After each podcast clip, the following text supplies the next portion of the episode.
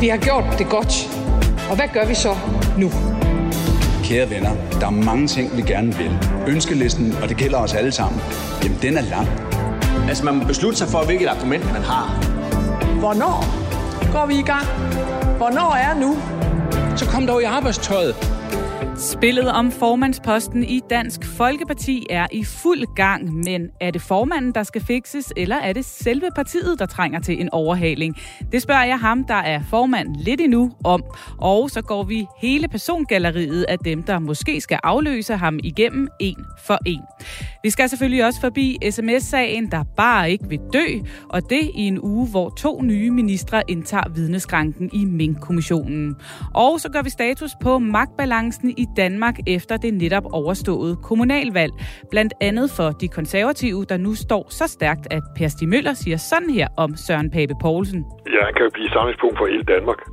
Masser af politik på programmet til dig i dagens mandat. Jeg hedder Pernille Rudbæk, og overfor mig sidder politisk redaktør Thomas Larsen. Velkommen til. Dansk Folkeparti skal have en ny formand. Det står klart efter et rigtig dårligt kommunalvalg og derpå weekendens ekstraordinære møde i hovedbestyrelsen. Spørgsmålet er bare, om det er formanden eller partiet i det hele taget, der trænger til en brush-up. Goddag, Christian Tulsendal. Ja, goddag. Goddag. Jeg ved, at øh, du jo sikkert som den her afgående formand vil sige, at du jo bærer ansvaret for den krise, som øh, jeres parti befinder sig i. Men bærer du også skylden? Øh, jamen, en formand øh, bærer jo i et eller andet omfang altid skylden, når tingene går galt. Men det er klart, at, at øh, ligesom et fodboldhold, der ikke øh, kan finde ud af at vinde fodboldkampe, så er der jo mange ting, der spiller ind. Øh, og, og vi har de sidste par år været ramt af sådan en, en tsunami, synes jeg, af rigtig mange forskellige ting, der øh, er blevet i tale sat negativt omkring øh, partiet. Øh, og mit øh, job de sidste par år har jo været at prøve at få partiet, sådan, kan man sige, forvente udviklingen, så vi igen begyndte at kigge lidt optimistisk på tingene og kigge opad igen. Og det, det har været en udfordrende opgave, vil jeg hilse at sige. Og på et eller andet tidspunkt, så må man jo erkende, at hvis alle de her faktorer, der er omkring et parti, skal, skal spille en anden, altså ligesom skal, skal bevæge sig i en anden retning end, end den negative spiral, vi har været inde i, jamen så skal der måske noget helt nyt til, ikke? Og, og så er det i hvert fald min mulighed, det er jo så at sætte min egen rolle i spil i den sammenhæng. Men spørgsmålet er, om det jo så er gjort med en ny formand, eller der også skal ske noget drastisk i forhold til selve partiet og den linje, øh, som I ligger her nu. For man kunne jo lave den analyse, som du sikkert også øh, har lavet et par gange selv, at den udlændingepolitik, som øh, I står på, og som I er blevet store på, den føres øh, i mere eller mindre grad både til højre og venstre øh, side i Folketinget. Og hvis man vil mere end det, ja, så er der trådt en ny spiller på banen, som hedder Nye Borgerlige. Så hvordan undgår I, at jeres parti bliver et overflødigt parti også fremadrettet? Jamen, jeg, jeg mener nu ikke, øh, der er nogen sådan risiko for, at vi bliver et overflødigt parti. For det er sådan ligesom at sige, øh, dem, der kom med det originale, men når der er andre, der kopierer, så bliver originalen overflødig. Altså, jeg tror faktisk, det er sådan, at de andre har kopieret, øh, fordi de har kunnet se, at Dansk Folkeparti har haft stor succes med det, vi har gjort. Og det er rigtigt, det får sådan nogle vælgere, en del vælgere, skal jeg helt sige, til at sige, jamen, så prøver vi de der kopier. Men, men man skal bare huske på, hvis originalen så lige pludselig er væk, altså helt væk fra brættet, så er der jo en stor risiko for, at nogle af dem, der har haft succes ved at kopiere øh, originalen, at de i virkeligheden holder op med at kopiere originalen, eller i hvert fald kopiere i mindre grad. Og så vil danskerne stå og mangle et dansk folkeparti igen. Så det er derfor, jeg tror, det er vigtigt, eller jeg synes, det er vigtigt, at dansk folkeparti øh, er et parti, der er på scenen så kan det godt være, at man i perioder har svært ved at tiltrække vælgere, fordi andre byder sig til med de samme varer. Men, men jeg tror altså, det er vigtigt, det er færdigt. Og det er også derfor, jeg vurderer, at for at komme ud af den her negative spiral, som vi har været inde i de seneste år, så skal der noget nyt til, og det er en ny formand. Men det kan meget vel også være, at den formand, der så kommer til, jo vurderer, at der er andre ting, der skal justeres for at, at vinde danskernes øh, tillid tilbage. Og der kunne jeg godt tænke mig også at høre din vurdering i forhold til, hvad der mere skal til øh, andet end en ny formand. Hvad vurderer du, der er nødvendigt øh, for partiet i forhold til at, at vende udviklingen?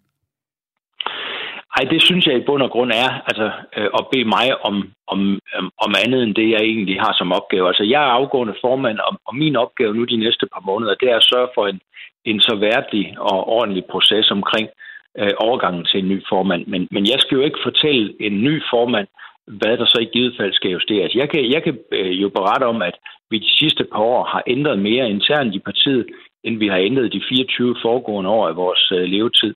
Og det har jo været fordi, vi vidste efter vores valgsituation i 2019, at der var brug for, at vi simpelthen gjorde tingene på en anden måde. Så vi har specielt internt i partiet øh, kommunikerer vi på en helt anden øh, intensiv måde nu, end vi gjorde for et par år siden. Vi har bygget øh, nogle samtalerum op, kan man sige, sådan lidt populært sagt, øh, internt, der, der fungerer helt anderledes.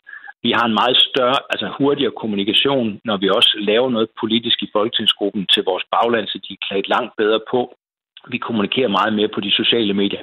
Altså det var for at sige, at vi har, vi har lavet en, vi har taget en lang række greb om, om, om vores måde at arbejde på, som jeg synes har været nødvendigt de seneste år på at prøve at bringe os ud af det døde vande, den negative spiral. Men jeg må bare erkende, de har ikke været tilstrækkeligt til at vende udviklingen, og det er derfor, nu skal der lægges det lag ovenpå, at der kommer en ny formand. Og den nye formand vil så givet have nogle altså endnu flere ting øh, at komme ind med i forhold til, hvad skal DF gøre i fremtiden? Og det har jeg fuld respekt for. Men tror du ikke, at der skal mere til en ny formand? Fordi det er jo altså e, e, en solid krise, I befinder jer i her. Altså, tror du virkelig, at et formandsskifte alene kan løse den krise? Nej, det, det er faktisk øh, et rigtig godt spørgsmål. Det er jo ikke sikkert, det er tilstrækkeligt. Det kan sagtens være, at der skal, der skal mere til. Øh, jeg må så også sige, at der er meget politik, der er stemme, baseret på stemningsbilleder. Altså, øh, det har jeg jo både selv prøvet, når jeg er blevet talt op, øh, og hvor jeg egentlig selv har gået rundt og tænkt, at jeg har lavet fejl, men som nærmest er blevet sat ind på gevinstkontoen alligevel i den måde, det er blevet talsat på. Og det tilsvarende, når, når det går galt, jamen, så kan man næsten ikke sætte en, en fod rigtigt. Så selvom man egentlig render rundt og tænker, at det her det er da egentlig ikke helt ufornuftigt, så bliver det alligevel i talsat som noget nærmest øh, idioti, man er i gang med. Og, og sådan er det jo. Så det, så det er jo spørgsmålet, hvad skal der egentlig til for lige at antænde det, der kan forvente en negativ spiral til en positiv spiral. Men, ja, og, men jeg anerkender da fuldt ud, at der skal der give øh, meget mere til. Jeg synes bare, at en, en ny formand skal jo have lejlighed til at sætte sig i sædet, og så også øh, definere, hvad det er. Det, jeg bare vil advare imod, det er i virkeligheden det der med, at man siger, nu laver vi ny politik på hylderne, fordi jeg har aldrig, jeg har aldrig øh, abonneret på den der tanke, at et politisk parti er som et supermarked, hvor man bare sætter nogle nye varer ind på hylderne. Vi er jo et politisk parti, fordi vi mener det, vi rent faktisk siger, og det kan man jo ikke bare lave om på. Men mener du ikke, at øh, den her krise giver anledning til at, at tænke, at øh, Dansk Folkeparti ligesom skal bevæge sig ind i en ny fase, altså et Dansk Folkeparti 2.0? Altså, hvad kunne det være for et parti? For der skal vel ske et eller andet? Ja, og, og, og min, øh, altså det jeg jo har forsøgt de sidste par år, det er jo i, i højere grad at talsætte øh, DF som, man kan sige, det borgerlige parti med den sociale samvittighed. Fordi jeg mener, det er der Dansk Folkeparti ud over udlændingepolitikken, så faktisk har noget særligt at byde ind med. Altså de andre borgerlige partier, de fortæller alt, alle sammen i en eller anden større eller mindre udstrækning, hvordan den offentlige sektor jo skal være mindre, og samfundsmodellen, vi kender, skal laves om osv.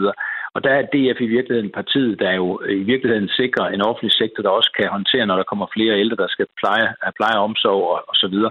Så der mener jeg, at vi har en, en særlig aktie, men, men i hvilket omfang en ny formand synes, det er det, man skal altså sådan ligesom sætte ind med, som det afgørende, eller de andre ting, det, det har jeg fuld respekt for, at den nye formand skal, skal beslutte sig for. Så lad os øh, kigge på et af de bud, der faktisk er kommet fra Martin Henriksen, som jo flere gange har været ude med sin analyse af, hvad der er galt i, øh, i øh, Dansk Folkeparti, og så, så, så sent som i går sagde sådan her øh, i forhold til, hvad han har af ønsker til en ny formand i partiet. Øverst på min dagsorden eller ønskeliste, det er, at folk kan se, at partiet øh, på en række områder skærper den, den politiske linje. Her taler jeg jo i høj grad i forhold til udlændingepolitikken og, og værdipolitikken. Altså når man kigger på mange af de vælgere, som, øh, som vi har tabt, så det, som jeg møder igen og igen, det er, at, at folk synes, at vi skal blive bedre til at træffe nogle beslutninger, og så stå fast på det.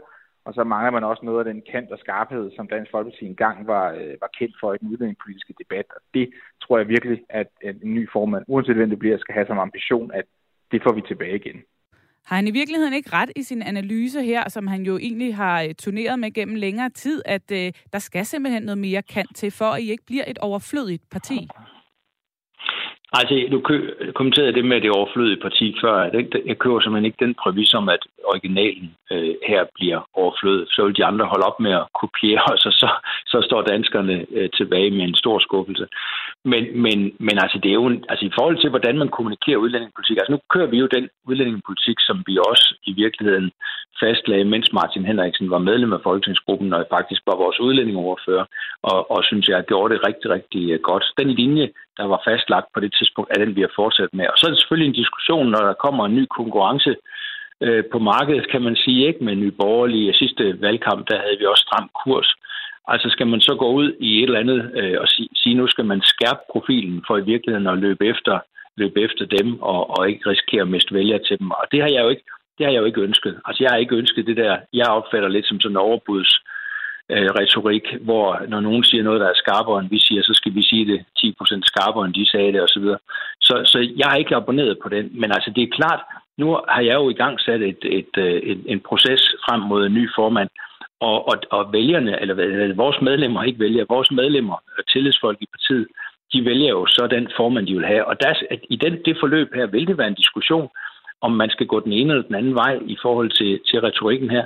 Øh, og, og det kommer vores tillidsfolk og medlemmer så til syvende og sidst til at vælge, om, om hvad det er for en retning, de så ønsker øh, på Dansk Folkeparti. Og nogen vil måske mene, at øh, du med valget af det her ekstraordinære årsmøde allerede i januar har kridtet banen op, så den til gode ser nogle kandidater bedre end andre. Vi har i hvert fald en Inger Støjberg, der på det tidspunkt har fået afklaret sin øh, rigsretssag, hvorimod en Morten Messersmith stadig afventer sin dom i øh, landsretten.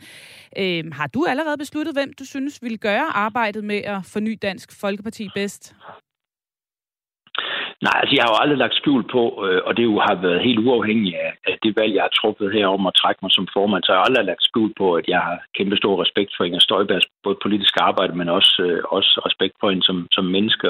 Det, hun går igennem i rigsretten, er, er rigtig hårdt, og alligevel så står hun jo øh, med benene solidt plantet i mulden og, og smiler til os alle sammen. Så det synes jeg er fantastisk. Og hvis hun, hvis hun går ind i Dansk Folkeparti, skal hun have en fremtrædende placering. Det synes jeg. Men hvem, hvem, om hun skal være formand, eller hvem der skal være formand, det, det afgør øh, medlemmerne. Processen, der er tilrettelagt, den er tilrettelagt ud fra, hvad der er bedst for Dansk Folkeparti. Og hvad, og hvad øh, med Morten øh, Messerschmidt? Kunne han være en god formand? Ja, Morten har jo nogle åbenlyse kvaliteter i forhold til, til at kommunikere øh, tingene og trænge øh, bedre igennem end mange af os andre. Øh, Øh, og det er jo, det er jo en af hans øh, absolute øh, styrker, og så er han jo arbejdsom, øh, så han går ikke vejen for at, at tage også øh, slid med at, at sidde i folketingssalen og udvalgene og arbejde osv. Så, så han er jo også et, et stort aktiv. Men jeg vil bare sige, processen i forhold til, at han har en, en landsretssag, der kommer op i, i februar, Altså, jeg har jo ikke øh, synes, at vi kunne vente øh, som parti. Altså, partiet bliver nødt til at have afklaring, men det er jo, det er jo, det er jo helt, øh, øh kan man sige, klassisk lært om, at når man har en organisation, hvor der er uklarhed omkring ledelsen, så handler det om at gå den periode, hvor der er uklarhed, så kort som overhovedet muligt, og så komme hen til, til en situation, hvor man igen kan kigge fremad.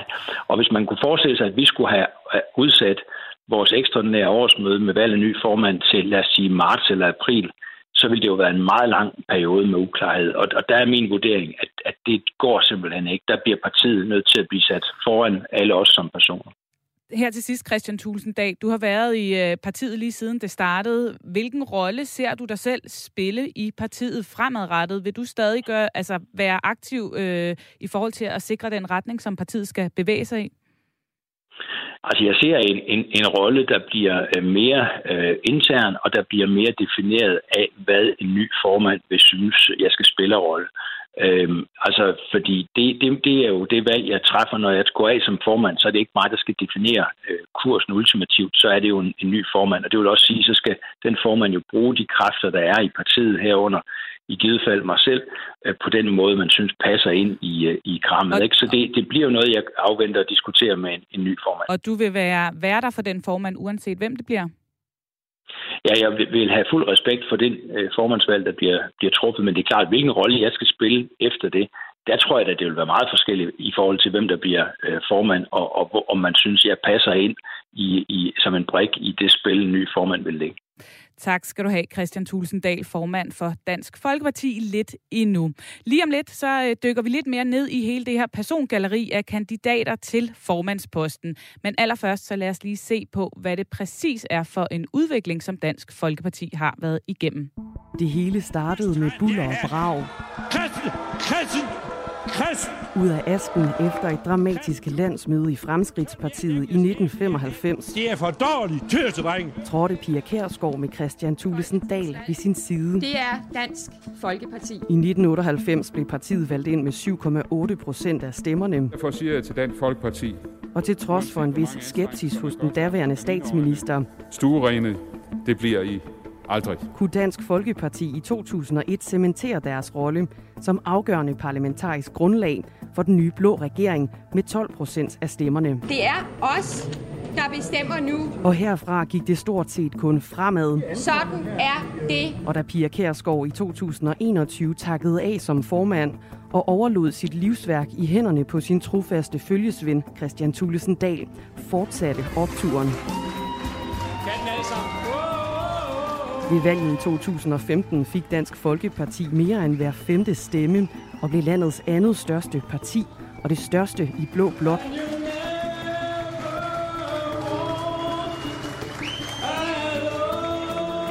Men højt at flyve, som bekendt dybt at falde, og det blev et voldsomt fald for Dansk Folkeparti ved valget i 2019. Den røde tråd er den samme, uanset hvor mange stemmer vi får på en valgdag. Fra godt 21 procent af stemmerne til 8,7 og 21 færre mandater. Så vi skal snart til at tage os seriøst sammen. Ved partiets årsmøde i år brød interne konflikter og uenigheder ud i fuld lue. Felt og alt muligt ævl og kævl. Christian Thulesen Dahls rolle som formand var for alvor til diskussion. Det er klart, at øh, med det resultat, vi har fået, så er det jo en situation, hvor jeg også må påtage mig mit ansvar. Og i sidste uge fik endnu en syngende vælgerlusing så formanden til at sige, sådan her. Vi står i en situation, hvor jeg vurderer, at der godt kan være brug for, at man prøver noget helt nyt. Nu er spørgsmålet så, om historien om storhed og fald igen kan blive storhed, og hvem der kan få det til at ske. Ja, således historien om Dansk Folkeparti med lydbider fra DS Arkiv Bonanza. Og til at hjælpe os med at dykke ned i spørgsmålet om hvem, ja, så har vi fået besøg af dig, Kasper Løvqvist, politisk analytiker på Avisen Danmark. Velkommen til. Tak for det. Jeg øh, tænker, at vi simpelthen tager persongalleriet fra en ende af, og så må du, Kasper, og dig, Thomas, jo komme med jeres vurdering af, hvordan de så står i forhold til at blive formand eller påvirke, hvem det er, der skal blive det. Og øh, lad os starte med en, der er gået i tænkeboks. Vi er stadig i boksen, øh, men øh, der bliver tænkt tanker, og jeg taler med rigtig mange mennesker. Så øh, det er en spændende proces, men jo også en, øh, en, en, en vigtig proces. Ja, Morten Messerschmidt, han var først udråbt som kronprins, så blev han dømt ude igen på grund af Melderfeld-sagen, og nu er han ligesom inde i kampen igen, Kasper. Ja, det, det er han helt klart. Altså, der er, øh, DF har jo, øh, er jo skabt på, på, på grundlaget af Fremskridspartiet og har forsøgt at, at lægge det bag sig. Det her, det er et eksempel på, at Fremskridspartiet er ikke bag dem. Man kan godt blive formand for Dansk Folkeparti, selvom man er, er dømt i retten. Det må du lige øh, uddybe. Nå, men altså, det, det vil ikke... Øh, en formandskandidat, der, der er dømt i byretten seks måneders øh, betinget fængsel, og, og kan få den stadfæstet i landsretten inden længe, øh, måske i skærpet, det ved man aldrig. Vi aldrig kom på tale i, i nogle af de gamle partier, som, som DF ellers gerne vil sammenligne sig med. Øh, det er øh, noget, man kan i DF. Men er han virkelig på tale? Det er han, det er han uden tvivl. Øh, det er han uden tvivl. At, for mig at se, så er han den mest, som feltet er lige nu, der er han den mest sandsynlige kommende formand. Og hvorfor? Altså for det første, så er han jo øh, officielt kronprins. Altså da han blev trukket ind som næstformand, øh, blandt andet for at lægge en dæmper på ham af Christian Tulsendal, og for at Christian Tulsendal kunne købe sig, sig tid i, i kampen om at blive på, på posten. Øhm, der var det jo med meldingen om, at øh, at han var kronprinsen. Øhm, så, så altså, det, der ligger han øh, naturligt. Øh, og så er han bare en af de helt store populære skikkelser i partiet. Altså, der er, der er en, en, en, en to, tre, fire stykker af den slags, øh, og der er han helt klart i, i top. Han er sådan en, der bliver hyldet på deres årsmøder. Men Thomas, risikerer øh, partiet lige præcis ikke at blive det, de ikke ville være, øh, hvis de øh, ender med at vælge Morten Messersmith, sådan som Kasper siger, så er de jo tilbage ved der, hvor de startede ved Fremskridtspartiet? Altså, jeg ved ikke, om man kan stille det så skarpt op. Altså, det, der er hovedproblemet med Morten Messerschmidt, det er jo, at jeg er enig med, med, med Kasper i, at han er, er kronprins. Man må også sige, at det er en noget ramponeret kronprins. Det er en kronprins, hvor der er slået rigtig store skår af hans troværdighed, af hans popularitet øh, i de senere år. Først og fremmest på grund af hans egne sager, men i virkeligheden også, fordi han sammen med Pia Kjærsgaard på de indre linjer har været med til at skabe uro i partiet, og han heller ikke har været lojal over for Christian Tulsendal øh, i lange øh, perioder. Og det indrammer i virkeligheden meget godt. Altså, det er en, øh, en, en kronprins, som ikke vil have fuld opbakning i, i partiet, øh, og som også, øh, tror jeg, vil få øh, altså virkelig en udfordring, når han skal lægge partiets øh, nye linje. Man skal også huske på, at han nogle gange har virkelig grebet altså forkert i, i posen. Han har for eksempel gjort et meget stort nummer ud af, at, øh, at det kristne islet, kristendommen, skulle fylde rigtig meget øh, i Dansk Folkepartis øh, politik og kommunikation. Og det mener jeg faktisk ikke, han slap særlig heldigt fra. Ser du ham også som favorit? Ja, for jeg tror, han den, der her og nu øh, har størst opbakning i baglandet, men der er en stor joker, som jeg tror, vi kommer ind på senere. Lad os lige først snuppe en anden, som øh, vi tidligere har talt om som en potentiel ny formand. Han har været ude at sige, at han gerne så, at man udskød beslutningen øh, om en ny formand til både øh, Rigsretten og Melterfældssagen øh, var overstået. Jeg lægger vægt på, at vi træffer den helt rigtige afgørelse og den, den bedste afgørelse, så hastigheden i det mindre væsentligt for mig. Altså Dansk Folkeparti Folkeparti har været i en svær situation i nogle år, og man træffer en beslutning et par uger senere, nogle få uger senere, det spiller for mig ikke den store rolle. Ja, det er selvfølgelig Peter Kofod. Hvad er det for en ta- taktik, han har slået ind på her, Kasper? Jamen altså ham og Peter Kofod og Messersmith har ligesom kørt par parallelle strategier indtil nu, hvor det, det, det, de sådan har været enige om, det var, at formandsposten skal være ledig hurtigst muligt. Øhm, og, og så har de sluppet for at tage stilling til, om det skulle være den ene eller den anden, men kunne ligesom være sammen om det, selvom de kørte deres parallelle forløb. Altså, nu spidser det jo til, ikke? Der, nu, nu, nu, nu skal de nu, nu skal de ligesom finde ud af, hvordan de, øh, de gør det her. Og, og der er det for mig ret tydeligt, at, at Kofod har, har indgået i en, en regulær alliance med, med Morten Messerschmidt nu. Altså, jeg tror ikke på, at de har blandet blod på nogen måde, men, men, øh, men, men det er den altså, det er den vej, Peter Kofod arbejder for nu, også fordi han formentlig kan se øh, de bedste udsigter for ham på langt sigt i det her. Er han så helt ude af spillet om at blive formand, Thomas? Ja, jeg synes lidt, han fremstår som øh, kandidaten, der ikke rigtig tør, når det kommer til stykket, ja. og derfor så er han legnet op med Morten Messerschmidt. Og det, der selvfølgelig også er hans helt åbenbare problem, det er, at han er meget, meget ung til at tage et så stort øh, spring, og så befinder han sig jo her nu i parlamentet i, øh, i Bruxelles, og derfor så er det også en svær position, han vil stå i, hvis han bliver øh, ny øh, formand. Så jeg tror ligesom Kasper, at han øh, tænker på, at øh, tiden måske en dag vil, vil, vil, vil arbejde for ham, altså sådan, så han kan blive en del af den nye ledelse, ledelse, men ligge lidt i læ af en ny formand. Dog vil jeg sige, altså sker der noget, som gør, at øh, Morten Messersmiths kandidatur bliver torpederet, så tror jeg meget hurtigt, vi kan se, at han måske alligevel overvejer at springe frem som kandidat. Så der ligger han som en, en mulig to, toer der i, øh, i skyggen af, af Messersmith. Så er der jo en anden, der altid rumsterer i kulissen, når vi snakker Dansk Folkeparti, og som sagde sådan her i går, da hun var på vej ind i et øh, gruppemøde, øh, da hun sendte live på Facebook. Men jeg kan bare love jer, at jeg er fyldt med energi jeg er her stadig. Jeg skal nok gøre alt, hvad jeg kan stadig for Dansk Folkeparti. Ja, partimoder Pia Kærsgaard er her stadig, men øh, hvordan er hun her stadig, øh, Kasper Løvqvist? Altså lige nu er hun der først og fremmest som øh, opbakning og sådan fast støtte til, til Messerschmidt, og hun, hun sagde jo også meget klart, inden øh, Thulesen gik af, at hun, efter hun ligesom havde forsøgt at komme tilbage som en overgangsfigur på, på op til årsmødet, så, øh, lukkede hun døren for det øh, efter årsmødet. Øh, det behøver man ikke lægge så meget i, fordi nu er spillet nyt, og så, så, så øh, kan man have sagt hvad som helst i, i fortiden, og, og kan rette op på det, hvis man vil. Men altså lige nu er hun der og arbejder for Messerschmidt først og fremmest. Øh, kan hun kom, så komme på tale i en eller anden mærkelig konstruktion, hvis Messerschmidt øh, får stadfæste eller skærpet sin dom? Det, det, det er umuligt at sige. Altså det, på den måde at, at, at, kan der virkelig ske mange ting i det her spil. Er du enig i den analyse, Thomas? Ja, det er faktisk. Øh, det er klart, at Pia Kjærsgaard, hun har en, en særstatus i partiet, men hun er ikke længere en, en helgen. Altså, og det er noget af det, der virkelig har været interessant at se her i løbet af efteråret, at hun faktisk har overspillet sine kort, øh, og der er flere i, øh, i baglandet, der også har fået et mere kritisk blik øh, på hende, fordi de mener, hun ikke har været tilstrækkelig lojal, kan man sige, over for Christian Tulsendal, og også fordi de har kunne se, at hun sådan meget åbenlyst har prøvet hele tiden at promovere Morten Messerschmidt. Og jeg har meget svært ved at se, at det er hende, der skal komme ind og redde stumperne nu. Jeg tror, der skal ske sådan et, et, et klart valg. Det kan man jo også sige om alle kandidaterne i øjeblikket, at de på et tidspunkt har overspillet deres kort. Altså, der er bare ikke nogen af dem, som har vist sig at være særligt dygtige i det her spil indtil nu. Bemærkelsesværdigt.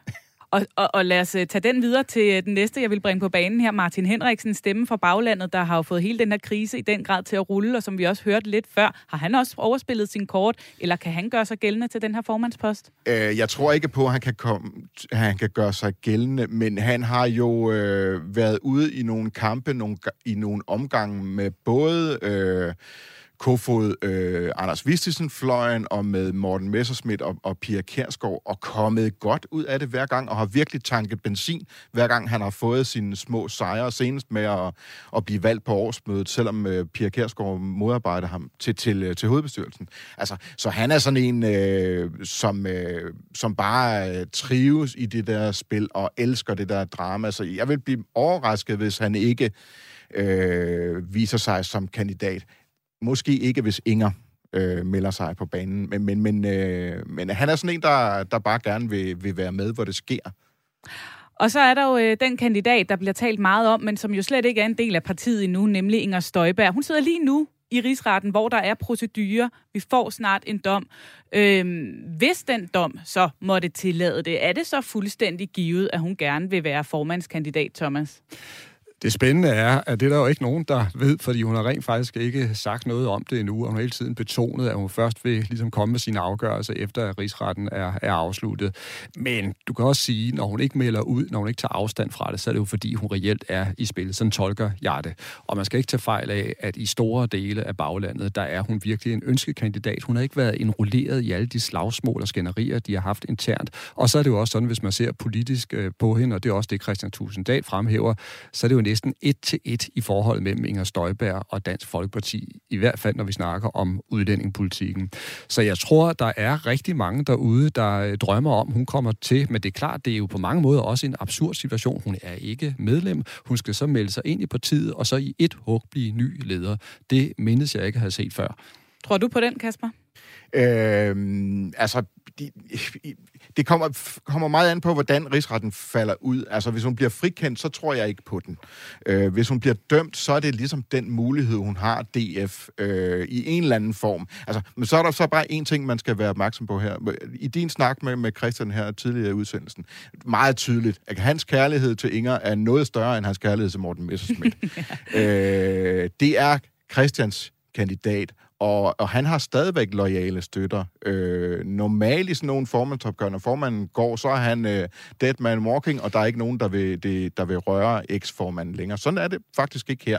Han har stadigvæk sin, sin støtter, som, som arbejder for det, han vil. Så altså, øh, hvis Inger vil, så øh, vil det overraske mig meget, hvis Christian ikke kan få det mingeleret, så det sker.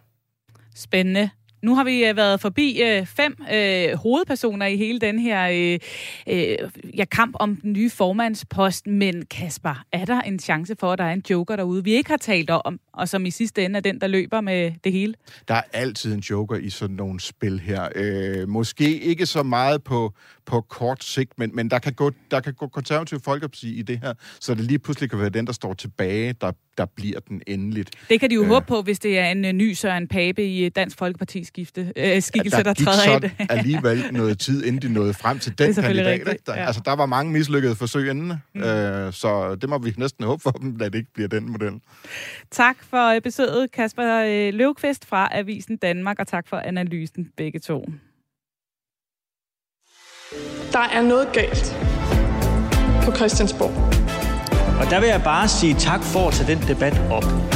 Nu skal vi finde den politiske vilje til forandring. Du er tunet ind på Radio 4, hvor jeg og Pernille Rudbæk sammen med Thomas Larsen er ved at gøre status på dansk politik lige nu her i programmet Mandat. Og det er jo altså en uge, hvor Dansk Folkeparti, SMS og Mink og efterskælvene fra kommunalvalget fylder det meste også her i programmet.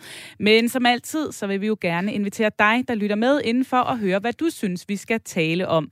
Du kan som altid sende en sms på 1424 og starte med R4, eller du kan deltage i debatten på Facebook.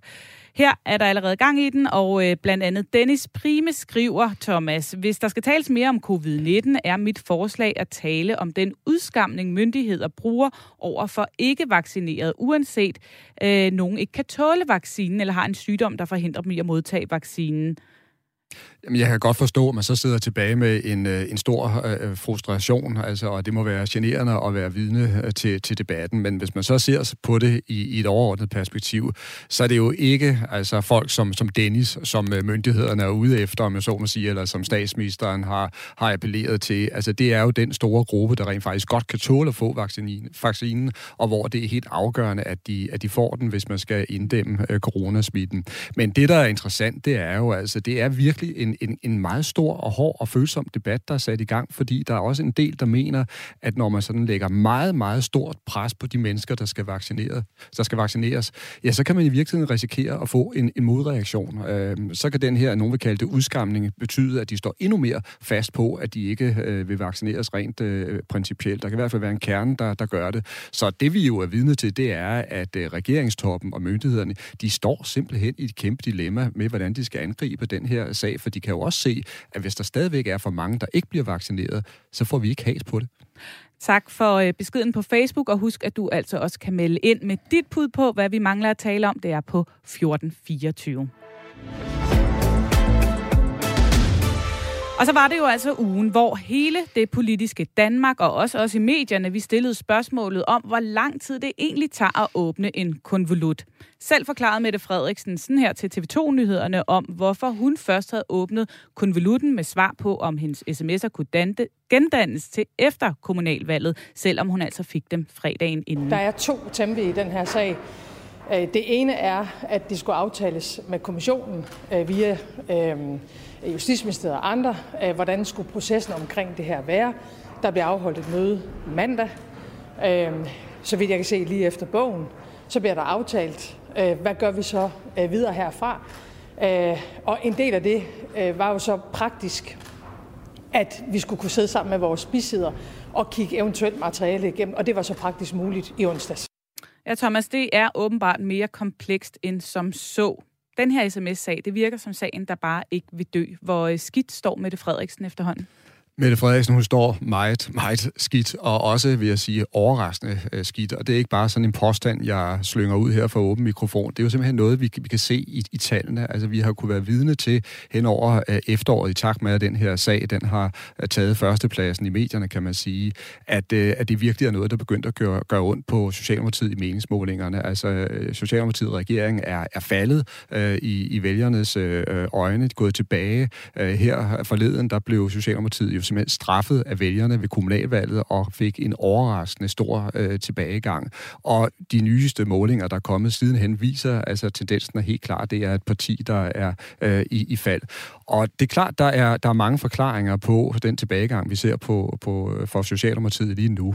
Men set med mine øjne er der ingen tvivl om, at det er sagen om de slettede sms-beskeder, der har været den mest fatale for Mette Frederiksen.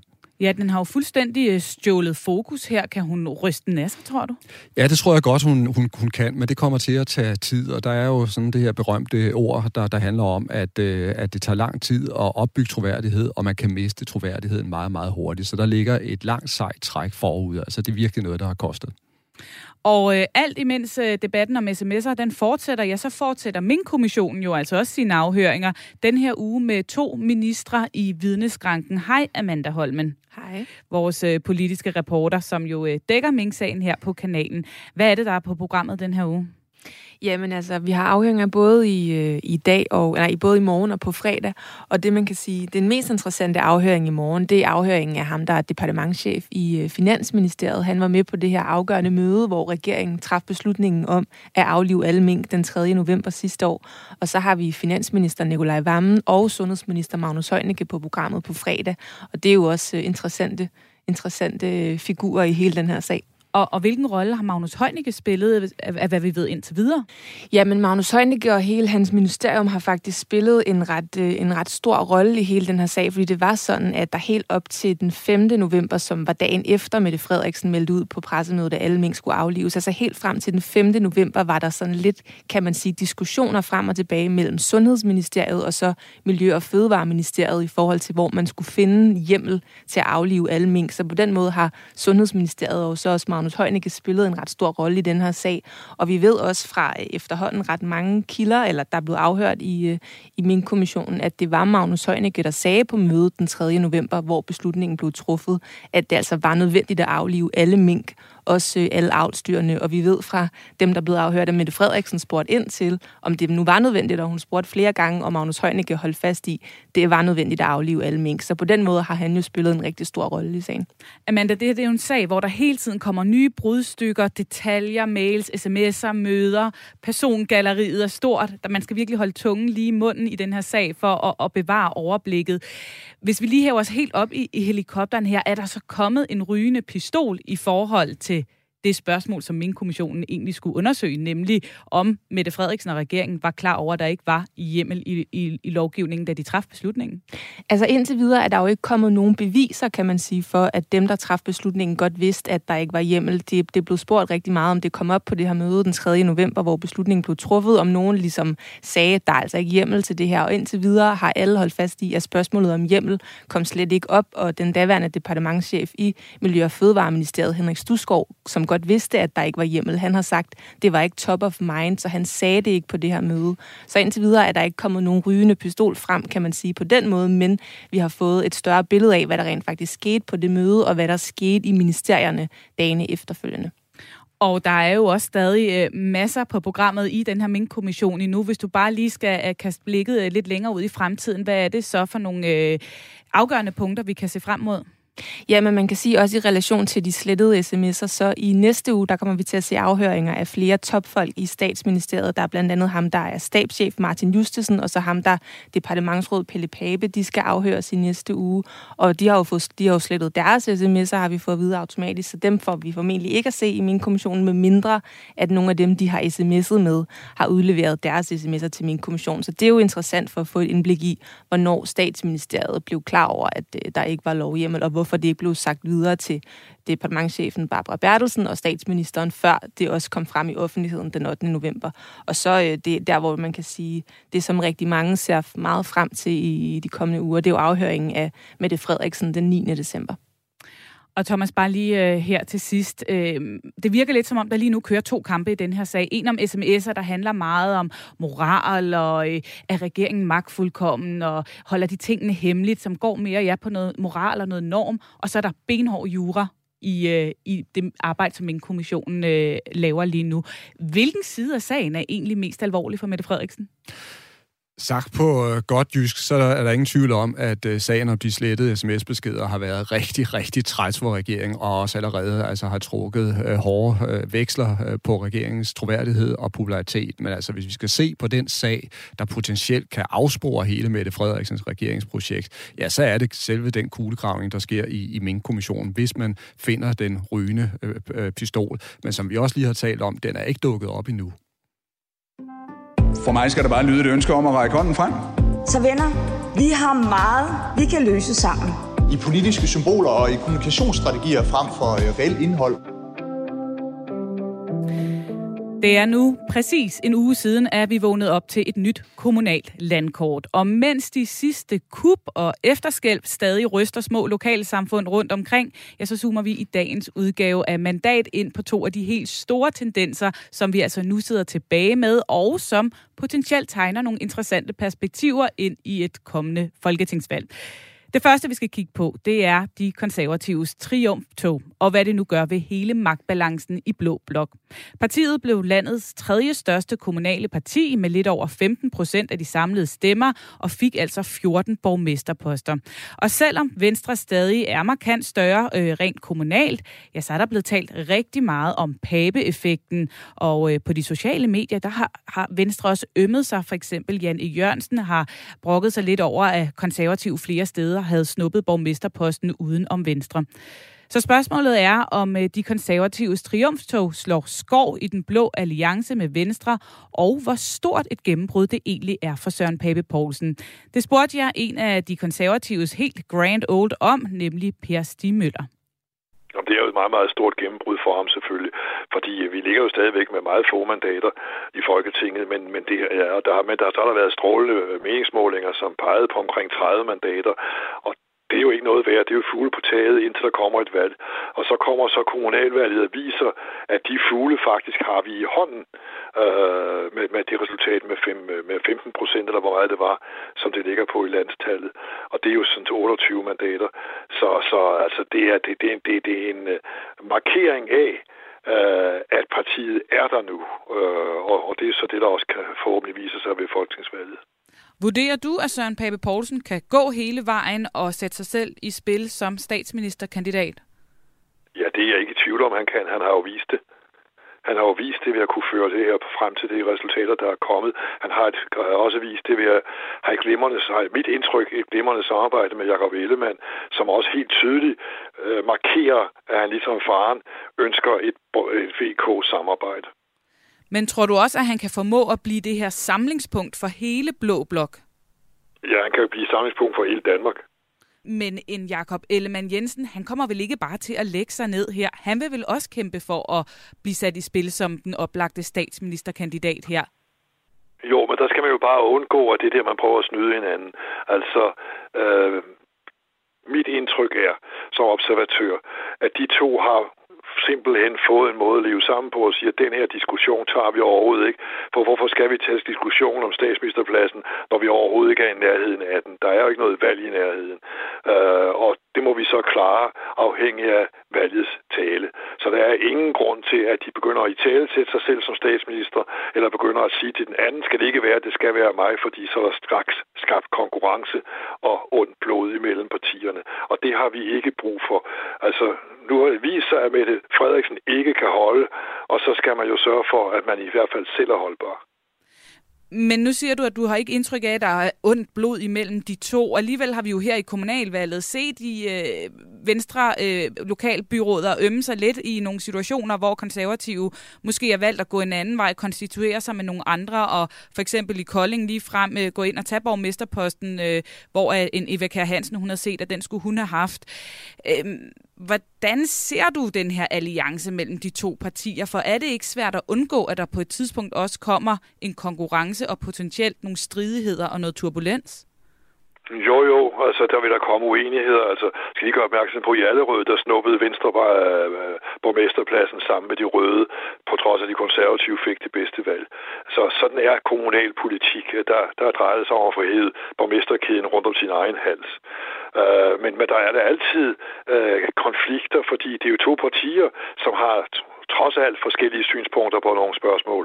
Og der vil der være uenighed, men, men men der er kunsten jo for en statsminister, om det så er Jakob eller, eller Søren Pape, så er kunsten jo den, at den uenighed ikke flækker regeringen. Altså at de to ledere kan tale sammen, gå i alene, hvis det virkelig spidser til, øh, eller i koordinationsudvalget, hvis det spidser til, spidser til, og så finde en løsning uden at få det hele til at falde sammen. Men er det ikke lettere sagt end gjort? Fordi lige nu, som du selv siger, så er vi måske nok et stykke fra et folketingsvalg. Øh, så lige nu er der måske ikke så meget på spil, men som vi nærmer os, så vil de vel få brug for at, at spidse albuerne lidt, hvis man gerne vil være den oplagte statsministerkandidat ja, for Blå det, Blok? det skal man selvfølgelig gøre, markere, hvad man selv står for, men man skal ikke, man skal ikke give indtryk af, at man øh, ikke kan acceptere den anden, og man skal ikke køre rette kanonen mod den anden, så man skal danne regeringsmed bagefter. Der må være enige om, at det drejer sig altså om at stoppe Mette Frederiksen. Det drejer sig ikke om at stoppe Søren Parpe eller Jakob Ellemann. Ja, sådan sagde Per Stig Møller, altså da jeg talte med ham i går, Thomas. Alt er fryd og gammel mellem de konservative og Venstre. Er du øh, enig i, at de er nærmest øh, som et øh, rigtig godt ægteskab her?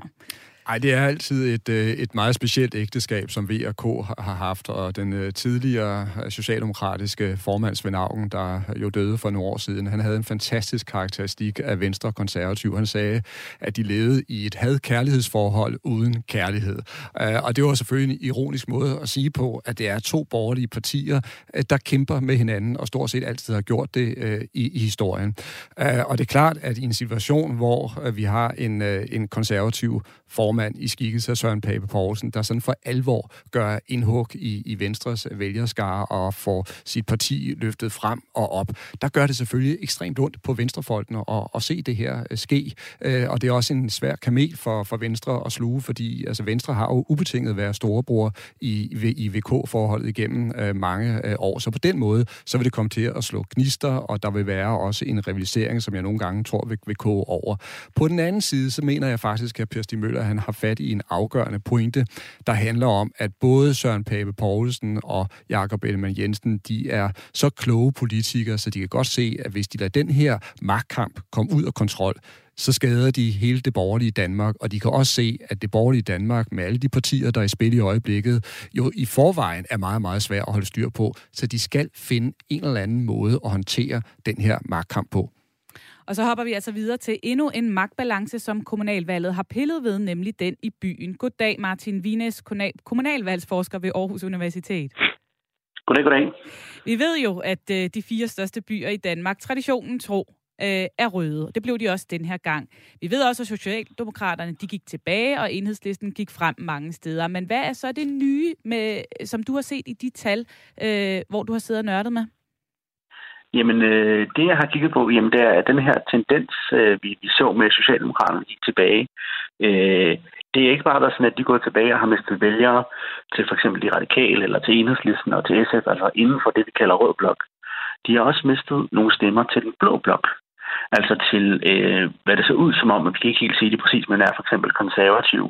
Og faktisk i øh, de allermest tætbefolkede områder, så i København, øh, Aarhus og Odense og Aalborg, men sådan set også øh, steder på den amerikanske, på den, på den, øh, på den, øh, på Vestegnen, på, vest for København, mm. øh, i deres gamle kerneland, der er de gået helt op til 5 øh, procentpoint tilbage i den her røde blok. Og det er jo øh, særligt interessant, hvis man kigger frem mod et, et folketingsvalg, øh, fordi der er det jo den her balance mellem røde og blå blok, der afgør, hvem der bliver statsminister. Ja, hvor markant og opsigtsvækkende er det, at byerne faktisk er blevet mere blå? Jamen, det er ret opsigtsvækkende, og det er også noget, som ingen rigtig havde regnet med. Altså, de fleste havde regnet med, at, at byerne sådan set bare vil blive en anden nuance af rød, altså mere dybrød, og man vil mere, altså enhedslisten ville gå frem, og SF vil gå frem, og, og Socialdemokraterne ville gå tilbage. Men det her med, at de også ligesom er røget stemmer over midten, det er en, øh, det, det er en, øh, det er en meget øh, mærkværdig øh, tendens, og det er også lidt andet billede, at vi, vi har set før, hvor at, at den her svingvælger, der går mellem rød og blå blok, ved de sidste par valg, så har den været meget på, på landet, altså i, øh, i, ude i, i, i provinsen, som man ser, hvis man er fra København, altså i, for eksempel i, i, i Syddanmark, i Sønderjylland.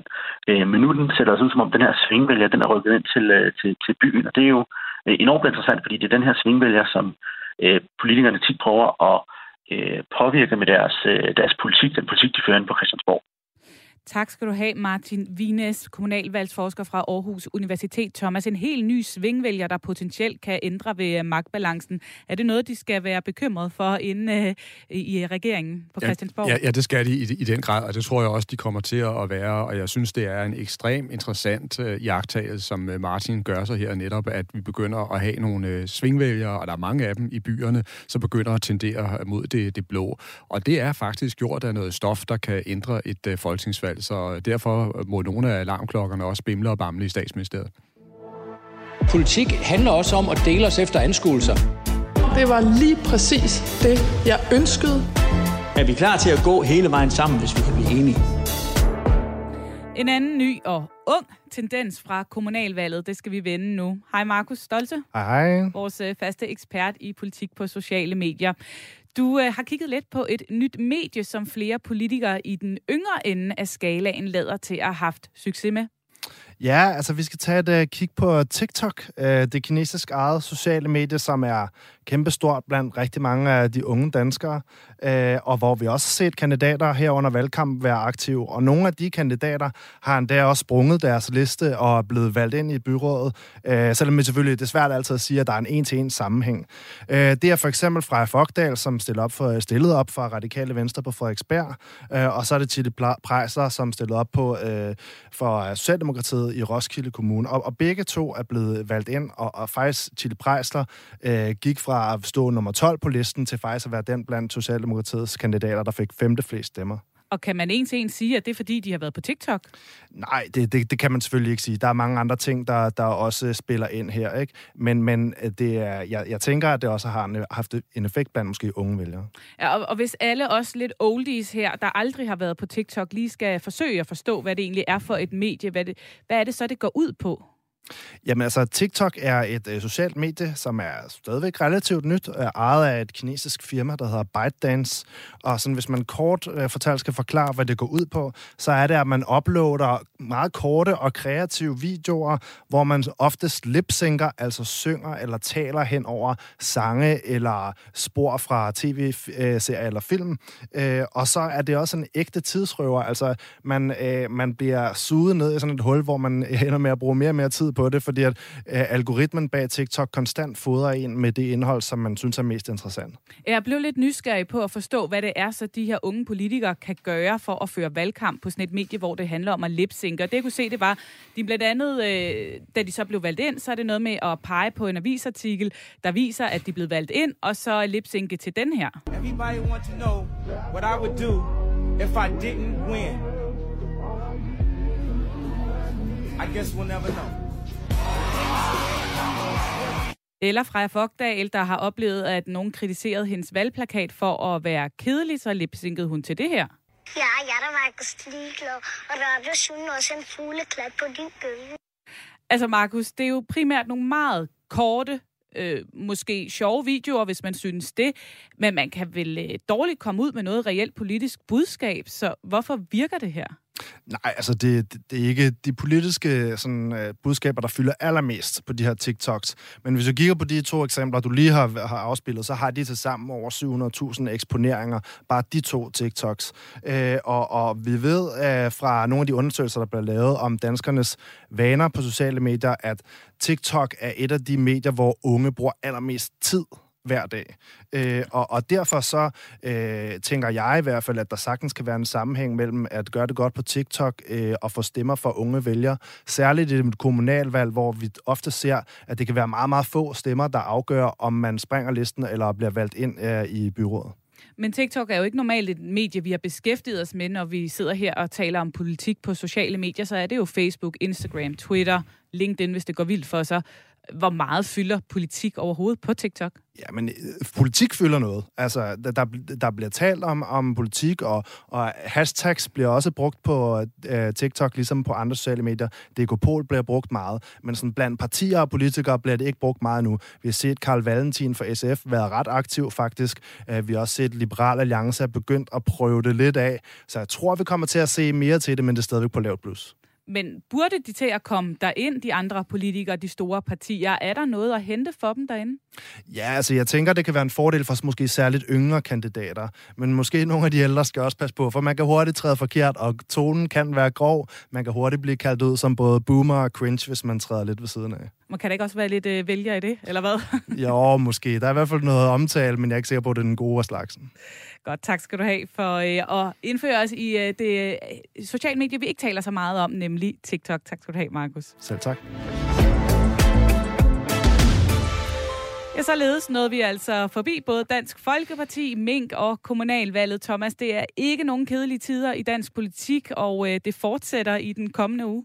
Ja, det er der ingen tvivl om, at vi jo allerede talt om et af de helt store temaer, som jeg tror, der kommer fokus på, og det er selvfølgelig altså Inger Støjberg i, øh, i øh, rigsretten. Og øh, anklagemyndigheden jo går efter øh, en, en fængselsstraf, og det siger lidt om, hvad det er for en alvor, som de lægger øh, i det, og det bliver virkelig afgørende, hvad der kommer til at ske. Altså, vi regner med, at der falder dom den øh, 13. December, det er i hvert fald den dato, der cirkulerer. Og det, der er så fascinerende ved hele sagen omkring Inger Støjberg, det er, at det er jo ikke alene, kan man sige, hendes skæbne, der er på spil, men hun har jo i virkeligheden altså også en direkte indflydelse på, hvad der kan komme til at ske i Dansk øh, Folkeparti.